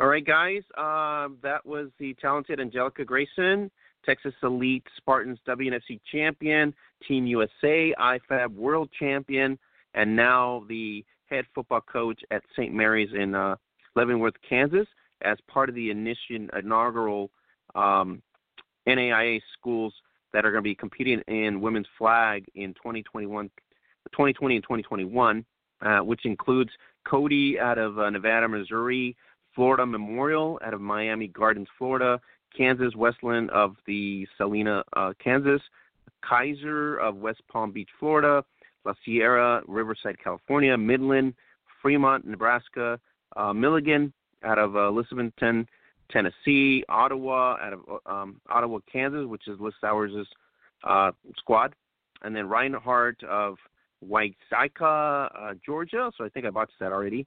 Uh, St. Thomas, Miami, Florida, Tougaloo, Tougaloo, Mississippi, St. Mary's, Angellica's team here from Leavenworth, Kansas, Warner out of Lake uh, Wales, Florida, uh, Webber International out of Boston Park, Florida, and Xavier out of New Orleans, uh, Louisiana. So you can get the details on everything that's happening in the flag scene at NFL 345, or you can go directly to NFL Flag, uh, and you can get the details there as well. So congratulations to Angellica and Liz Sowers uh, as they're making uh, breaking barriers and making the sport more relevant. Hopefully, that's going to basically come into light, and we'll have it on, you know, ESPN3, ESPN, and we'll get to see them on the field in competition. As to her point, there's a lot of talented athletes that are going to be wanting to play flag football, especially now as another option. Uh, it doesn't have to be soccer, it doesn't have to be basketball, etc. Now it's going to be flag football, so it's really, really awesome. All right. So, guys, invite you guys over to the hub. Make sure you guys go there weekly, weekly updates, updates on everything that's happening in the women's game, including any breaking news and anything that we follow week to week. Uh, once again, just a reminder uh, July 12th, don't forget Sami Grisafe's The Arrival. It's streamed and pre saved, and you can get it on Spotify. So check it out. The Arrival by Sammy Grisafi. Check it out July 12th, 2020. You can pre save it now on Spotify. So go check it out and do your pre save on Wellness. So we're going to be talking uh, NFL here, and a lot of the news came about with. Um, the Washington Redskins uh, team name change. There was, uh, I believe, Nike and FedEx are the ones that um, wanted the name change at this point, and so Daniel Snyder uh, was supposed to do a review for the name change. So, including, um, I think it was uh, Nike and Pepsi. And Mackenzzie Brooks is not going to be able to make it tonight, unfortunately. Um, she got other things that happen, and she's not able to make it today. So we will finish up the 15 minutes here with the NFL news as well. So there, those investors wrote to Daniel Snyder, including the uh, Washington Redskins, and so they their demands was uh, basically um, to you know think about changing the name. Um, and then so Snyder has previously stated that he would never change the team's name. But he also recently uh, budgeted just a bit by renaming the lower bowl of the FedEx Field. The lower bowl has been named after longtime team owner George Preston Marshall, whose statue was removed from the outside of RFK Stadium last month. Marshall is one of uh, is one who changed the team's name from Braves to Redskins, and who both uh, resisted the interrogation of the team and stated that he was proud that his franchise was the last one to be integrated. So a little bit of a situation here with Washington. There's a lot of fans that wrote in, uh, you know, different names. Uh, Seminoles. Uh, they wrote in, I think, Red Tails. So if you go to the hub at facebook.com forward slash Beauties, we have the article there. There's a lot of fans that follow us as well that kind of uh, threw out names as well. Braves was one of them. Why don't you just go back to being the Washington Braves as you were originally the team? Um, and so, or Red Tails um, and things like that. So we hope that Daniel Snyder will uh, announce a change at this point. That's what everybody's been hoping for, and so hopefully they'll get into a situation where they'll make the change and and it comes about. Um, investors, I guess, asked uh, some of the ownership that's on the team to make a decision, and hopefully they'll make a decision soon here at this point. But it looks to me like Daniel Snyder has not done a quick change and that might be in the same situation now, given the political climate that we're in, maybe he will be inclined to make the change even sooner. So we will see what how that happens. Uh, the other news that was NFL to play the Black National Anthem, lift every voice and sing before Star Spangled Banner at Week One games. So um, the they announced uh, that the Black National Anthem will be uh, in each of the NFL's Week One games, according to the Associated Press which adds that the league is also considering memorizing uh, victims of police brutality with helmet decals or jersey patches. These moves are seen as part of the league's collaborative work with players to raise awareness of systemic racism and police brutality. Following the nationwide protests, of course, with the um, the wake of George Floyd's killing at the hands of the Minneapolis police, several players, including uh, Patrick Mahomes, uh, Deshaun Watson, Michael Thomas, Odell Beckham, and Ezekiel, uh, Ezekiel Elliott released a video requesting that the league acknowledge the issues faced by black players and that it erred and silenced players who spoke out in those issues in the past, and that Black Lives Matters. Commissioner Goodell released a video of his own uh, the very next day, and that's when he said uh, each of those requests. Mahomes called Goodell's video a good first step, but acknowledged that the players wanted to make sure it leads into action. So the league later recognized June 10th, uh, June I'm sorry, June 19th as an official holiday, pledged to donate over $250 million over the next 10 years to fight systemic racism, and pledged to reach out to players who have raised their voices on issues of racial inequality. Now it has committed to spotlight another uh, part of black history. So the fan base, NFL, we don't know what the reception will be on week one. It looks to me like that the reception was uh, positive in some aspects based on our comments that we got and based on some of the comments that I was reading on NFL.com. Uh, there was a mixed emotions on both sides. Uh, we will see what week one will look like if we even have a week one because of COVID. So hopefully we do have one, and then we'll get to see, uh, you know, what the fans' reaction will be in terms of receptive for the Black National Anthem. It's going to be played prior to the Star Spangled Banner. Um, at this point, question marks would be, you know, do we stand for both? at this point, or or do we stand for the Black uh, National Anthem, or are we going to kneel for the uh, Star Spangled Banner? So it's a lot of questions, a lot of uh, comments made on all that on both sides. So it's going to be wait and see till we launch on week one. Hopefully, we do have a season because of COVID 19 and some of the spikes that have taken uh, taken place so far this week in certain uh, states. Uh, that's going to be an issue too to kind of keep an eye on and see if that's going to be something that they're going to monitor or they're going to allow to, um, you know, to, to kind of prolong itself, or are we going to shut down the season and minimize the season to a certain degree in a way where they're not going to play a full season, and that right there in itself will affect uh, the fans. I don't think fans in the stands is going to be such a big deal for them at this point. Going to be an issue where a lot of players might have, you know, maybe they don't want to play like the baseball players or some of the basketball players, and maybe they're going to go into the route where uh, they feel like, okay, if I'm going to play, then why why am I going to do this to sacrifice my health and all this other stuff? So I'm thinking that maybe the NFL will not play a season, given what COVID-19 has done and how things are going right now with some of the states and some of the spikes in the COVID-19 uh, testing that they've been done and ultimately the testing was done before, but now we're seeing higher spike numbers and things that should have been taken care of, and maybe were not. So uh, the NFL's got a decision to make here whether they're going to play a season or not, and we'll see if that happens. If they don't play a season, then we won't know, we won't know exactly how they're going to deal with it in terms of doing what they do. Um, ultimately, I think they will play a season, and um, it'll be kind of like maybe no fans in the stands. It's what we're getting now. Uh, I know the Raiders uh, or uh, Raiders had announced that at their new stadium they were going to do 68 rows with social distancing. So there's an opportunity for every team to do that, uh, and it makes sense um, to put you know certain rows away from the players. Players will be the only ones on there. They're trying to modify the helmets, uh, helmets to wear certain uh, covering.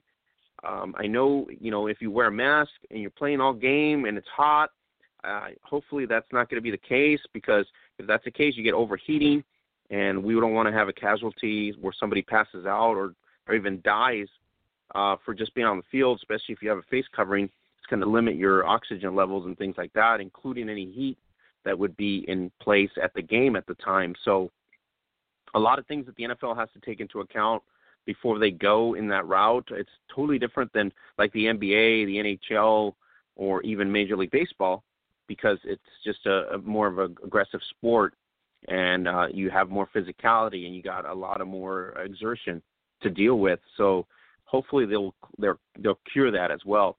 The other big uh, incident that happened was uh, Colin Kaepernick's uh, Fourth of July comments, uh, calling out uh, Fourth of July as a celebration of white supremacy. A lot of fans uh, on I know on our on our page as well as on other pages uh, were didn't take kindly to that remark, um, and it's just a, a change of the climate that we're living in right now. We don't know if that's going to affect his return. A lot of fans uh, kind of question whether he's going to return at this point to the NFL because he's got so many other things going on in his life. He's got a Netflix project. He's also got other things lined up with his uh, uh, sponsors. And so we were anticipating that somebody was going to sign him. I know Seattle was tempted to give him a tryout. Uh, we don't know at this point if it's going to be true or not, but it's just a matter of, you know, reaction. Are the fans going to react to these kind of comments, and are they going to give him some sort of a, a pass, or are they going to give they're going to accept him? I mean, the fan base in the NFL right now is somewhat divided in a lot of ways. Um, unfortunately, we're it's the state that we live in in terms of our country right now, but hopefully that's going to remedy itself, and then we'll think strictly to football and we know he's capable of coming back. Uh, whether he's a backup and whether he accepts a backup role, I don't know. Uh, whether he wants to lead and, and go to a team that obviously needs a starting quarterback. So a lot of comments there to go. Um, and then you had uh, also DeSean Jackson uh, with the anti-Semitic uh, comments regarding uh, this weekend. So the Philadelphia Eagles even had to go and kind of you know patch up some of the PR with him in regards to that. So a lot the NFL is unknown right now whether it's going to kick off or not. And given the uh, climate that we live in right now, with such political uh, mixture, even with the sports leagues, it's becoming a situation where sports somewhat ruined and entertainment kind of like ruined in that sense because we're so uh, dived in because of COVID into the the politics of this election coming up. Uh, I don't know if the sports scene will be the same uh, beyond this year as well. And uh, the NBA said they're going to play, and then they said they might not play, but based on what's happening in Florida, we have no idea what the NHL is going to do. Major League Baseball has said they're just going to probably sit out for the for the year. Um, so we're looking at that. And then the good news in the NFL, um, you know, deserving of course, is Patrick Mahomes' uh, 10-year deal. What an exciting time for him. Well deserved. Uh, we talked about you know Dak Prescott getting big money. Uh, I mean, not even a conversation. Dak Prescott should not be getting big money. Period. Uh, this this kid right here, Pat Mahomes, deserves big money, and he deserves it really well. He's a very top good player. He's uh, done his part. He's doing things outside of the sport as well to impact uh, awareness for uh, police brutality and everything else. And so he's done really good things here, and I think he deserves it. Des- deserves a spotlight. There was an article, I think, a couple, uh, what, a year uh, during his college time uh, that somebody wrote and said that this kid was going to be the highest paid player in the NFL at one point or another, and here we are. He is the highest paid player in the NFL. So really good news to him. All right, so we got a couple minutes here. Let's give some shout outs. Uh, shout out to the Finland national bronze medal team. They uh, we posted on our uh, on our at the hub the 2010 uh, IFAF World Championship third place finishers. Finland. They were celebrating uh, off the official Finland page there of their 2020 success, and that was kind of the equivalent of Mexico, what Mexico did in uh, in 2020 uh, 2017. Um, so that's a good stepping stone, and then Finland moves on to the next ranks as well, like winning in Europe and the European Championships as well. So congratulations to them. Then uh, shout out to Tatiana Blaze. Uh, she is the ambassador for uh, Zenith brand uh, former uh, and current, uh, I would say current WFA MVP, now going to be playing for the WFLA Denver Gold Rush, and I believe she's going to be playing dual seasons. So she might be playing for Detroit and Denver, from my understanding. But shout out to her. She's part of Zenith. Check her out right there at the hub at facebook.com forward slash beauties. Uh, and you can go there every week and check get the lowdown on everything that's happening in the sport. Uh, we talked about Tantia Deck uh, being the first female to launch a shoe brand, so she's doing really good and making waves as well. Uh, there is a survey on the hub. It's the uh, basically the Women's Hall of Fame, which is was announced that it will be December 3rd through the 5th in Las Vegas once again. So if you're going to participate, make your plans now. Uh, go to the Women's Football Hall of Fame, direct message the, those contact per, uh, persons to make the arrangements there. Make sure that they know who's coming. They need anticipation of numbers and who's going to arrive and who's going to make the decision to go.